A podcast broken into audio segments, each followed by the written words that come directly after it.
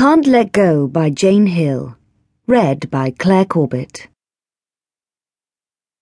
Prologue. When I was 18, I killed a man and got away with it. I've never said those words out loud. I hoped I'd never have to. But now the time has come.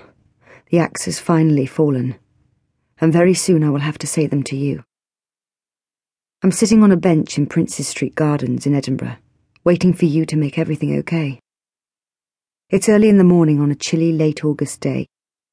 From time to time there's a hint of drizzle in the grey sky.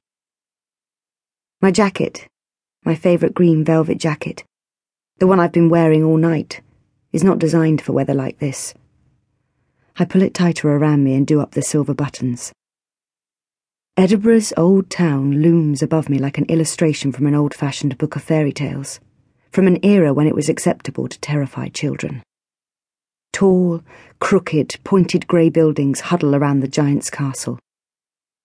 It's a city from a nightmare, a city of ghosts and goblins and witches, of dark alleys and whispers and hauntings. Looking up at it makes me dizzy. I feel I might fly away on a broomstick or on the wings of a bat. I must look like a zombie. Maybe I'm about to reach a place beyond fear. I had almost no sleep last night. I spent the night running and hiding, running and hiding from shadows, from shapes. Running and hiding from someone unknown who plans to kill me. This morning I have been creeping around the city looking for a quiet place to sit and think and hide.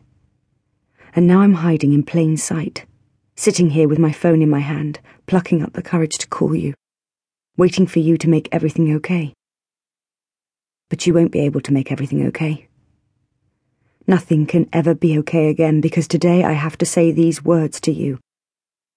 When I was 18, I killed a man and got away with it. I look at my phone.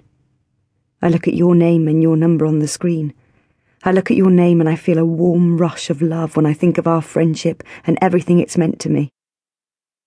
I never intended to get involved with anyone. Bad things happen to the people I love. And very soon our friendship will be over too. There's no way you'll be able to go on caring for me. And you do care for me, I know you do, after what I have to tell you. Just before I call you, before I tell you my awful secret, while I'm still sitting here in the stasis of this pre confession moment, I reach into the deep back pocket of my jeans. I pull out the piece of paper I've been carrying since last night. My hand trembles as I straighten out the creases. There's blood on the paper, blood from my fingers. I read it over again to myself. You murdering bitch, it says. Now you know what it feels like.